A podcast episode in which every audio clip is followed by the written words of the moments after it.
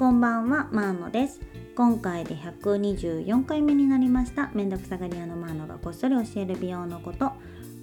このチャンネルは美容業界10年以上の私の美容体験を通して綺麗になるための最短距離についてお話をしております。はい。えーと10年以上なんですけれども超めんどくさがり屋なのでめんどくさがり屋な方にとってはすごくいいチャンネルだと思います。今日のテーマは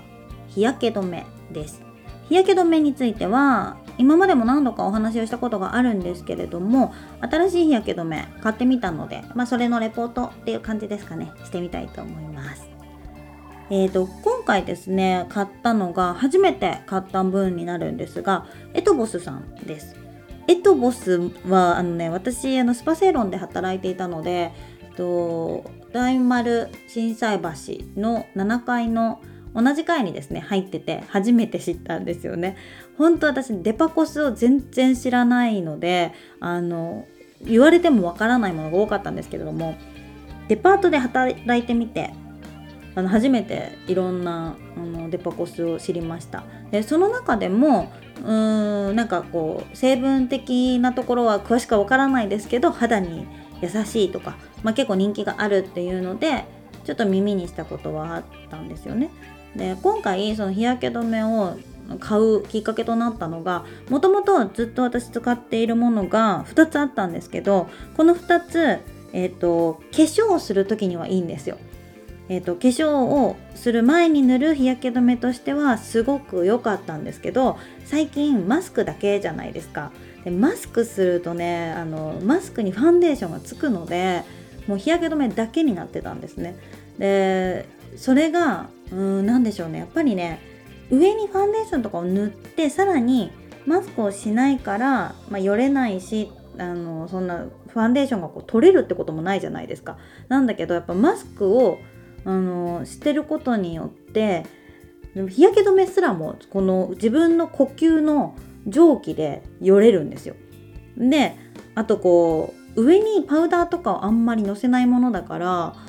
なんかねつけ心地とかがあんま良くないなって思ってきたのとあのマスクをたまに取った時にやっぱ色ムラ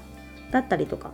気になるのでやっぱもう1個で下地効果もあってそこそこ UV カットもできてうんつけ心地が軽いものっていうのがないのかなっていうことで今回探してみました。で今回はですね2つあ違う3つかな。悩んだんですよ。1つがラロッシュポゼです。これもうほんと大人気ですよね。もうどこ行ってもあの最近ドラッグストアコスメになるんですかねあれは。あのショップインとかプラザとかそういうとこでも売ってますしクリニックさんでももちろん売ってたりします。日焼け止めという位置づけよりはトーンアップなので下地という位置づけになるんじゃないかなと思いますね。うん。ほんとねクリニックの先生とかもおすすめしててなんかそんなになんだろう気になってなかったんですけどなんか1個下地兼日焼け止め買うんだったらあれもいいかなみたいな感じで1つ候補に挙げてみました。ただねあのラロッシュポゼは白とピンクが、えーと、メインなんですよね。で他にあるのが無色とイエロー系。イエローベージュじゃなくてピンクピンクじゃないの？なんかねピンクだけどイエロー系だったかな。まあなんかそんな感じでした。えっ、ー、となのでなんかね私の肌の色に合うのかどうかっていうのでちょっと不安なとこではあったんですよね。でもう一つがあの今回買ったエトボスです。エトボスは、うん、調べた時にパッと上の方に出てきたからなんか覚えてたんですけどこれはうんとね美容液っていう名称になってたから気になってましたね。本当、うん、単純にそれだけですね。もう一つはですね F から始まるやつだったんですけど、うん、覚えてない。コスメキッチンにあったやつなんですけどえっ、とねそれもなんかね口コミで上位に上がってたんですよね。あと,、えーと、値段帯は3500円前後っていうので今回悩んでました。ちょっとね値段だいぶ上がるんですけどあのもう一つ迷ってたのがあってポーラさんから出てる新しい日焼け止め。これはですねメラトニンっていうホルモンに注目したあの新しいあの考え方のあの日焼け止めですごくそれに興味が湧いててかメラトニンってあの不眠症の方とかにあのいいって言われるサプリってね昔から知っていて、まあ、ホルモンの種類ではあるんですけれどもそのメラトニンが不足することによって日焼けするん？日焼けしやすい肌になってしまうっていうことがポラの研究で分かったみたいなんですね。なのでそれをコントロールしてくれるっていう日焼け止め。なんか面白いですよね。なんか UV カットっていうか、うん、体質？肌質？ん？っていう。ただあの6000円ぐらいしてたんですよ。だからちょっと今回はあの試すには高いなと思ってやめました。なので最初にご紹介した、えーと、ラロッシュポゼかエトボスかその F から始まる。多分ねコスメキッチン行ったらわかると思います。それでしたね。でえっ、ー、とまあ結果的にエトボスになったんですけれども理由はえっ、と1香り。2色。3重さ。ん？軽さ？ですね。これは全部あのお店に行って手に全部塗っていったので、まあ、ほんと手の甲で判断しているんですけれども基本的に私の左手の甲っていうのは全ての美容液だったりとかを試してるので一番私の顔の肌に近いきめの細かさなんですよ。右手はそうでもないんですけどで顔に実際に塗ってみてっていうのは今回はしてないんですけれども大体わかるのでやってます。え、ラロッシュポゼから最初あの試してみたんですけどラロッシュポゼはねやっぱね私には白かったかなっていう感じですねそのティントっていう色のがあったんですけどそれが一番まあ合う色ではあったんですけどそれでもやっぱちょっと白かったですね。あとその白さのせいで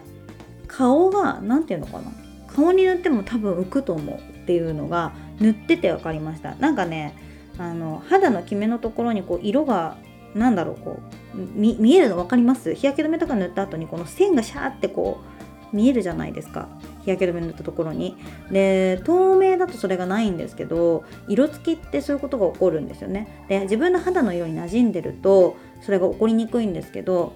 うん、どの色も結構見えたので多分マスクして撮ったらちょっとよれてる色浮きしてるなっていう感じで思ったのでやめました。もし買うんだったら透明かな。えー、ラロッシュポゼは花粉とかそういうホコリとかなんかそのアレルギー系の何かこうその外的刺激からも守ってくれるっていうあの、のが売りだったりするしさらに敏感肌にもっていうところがあるので成分的にもなんかまあ皮膚科医の先生たちもよく推してるので、まあ、いいんだろうなっていう印象はありました。ただ塗ってみて石鹸で落とせるって言ってる割にはちょっと重いかなっていう感じ。で SPF は50で PM を4プラスとかかな。なんかめちゃくちゃいいんですけど、まあ、ちょっと重い感じはしましたね。でもう一つが、えっと、F から始まる分。ちょっとね調べたんだけど全然出てこなかった。ファムだったかな？なんかフェムかファムかそんな感じの。ピンクとか黒とかのあのパッケージの分なんですけれどもそれはねもうねつけ心地とかの前に匂いが無理でした。なんかね値段帯とかあの量とかもねちょうど良かったんですけど匂いがダメでしたね。私好きじゃないなって思っちゃったのとまああとあの腕にね腕じゃないわ。手に塗ってみて思ったのはやっぱちょっと重いかな。うんあと、うん、ちょっと白浮きもする感じはしました。で最後にエトボスです。でエトボスは、えーと、日中用美容液って書いてるぐらいなのでかなり軽いです、え SPF は35になるのでちょっとラロッシュポゼとかに比べると低いんですけど私あの別に外で運動することもないし2 3 0分以上外にいるってこともないので35あれば十分かなって思うしもともと使ってたのも30ぐらいだったので、まあ、そこはいいかなっていう。で一番あの良かったのはもう香りが本当にほぼないっていうこと。とそのま独特のね香りがないっていうこととめちゃくちゃ軽い。もうね日焼け止めですかっていうぐらい軽いんですよ。なのであのつけてて腕ですけど本当につけ心地が良かったんですよ。だからもうなんかラロッシュポゼやって F がつくやつやってまあそれ以外にもコスメキッチンとかにあった分とかねプラザにあったやつ全部こうちょこちょこ塗ってたんですけどもうダントツであのー、軽かったんですよ。なのであのエトボスにしました。やっぱね日中美容液って書いてるぐらいだからまあそういうなんだろうな日焼け止めらしさっていうのがうーん少ないんでしょうね。でそこから、えーとまあ、3日ぐらいですね。もう4日かな使ってみました、まあ、さてどうでしょうって話でこれ使い心地の話するまでに10分経ってるんですけど使い心地として顔に塗ってもやっぱり軽かったです。でめちゃくちゃ良かったんですけどあのよれるかよれないかっていうとうーん若干よれは気になりますね。であとね指で塗ると指だけだとちょっと色ムラはあります。なのでスポンジは絶対使った方がいいかなって思いましたね。あと一つ気になるのはちょっとビニール感がある。何ていうのかな。塗った時にねなんかうんこれねビニール感があるで伝わる人いると思うんですけどなんかねポロポロこうダマになる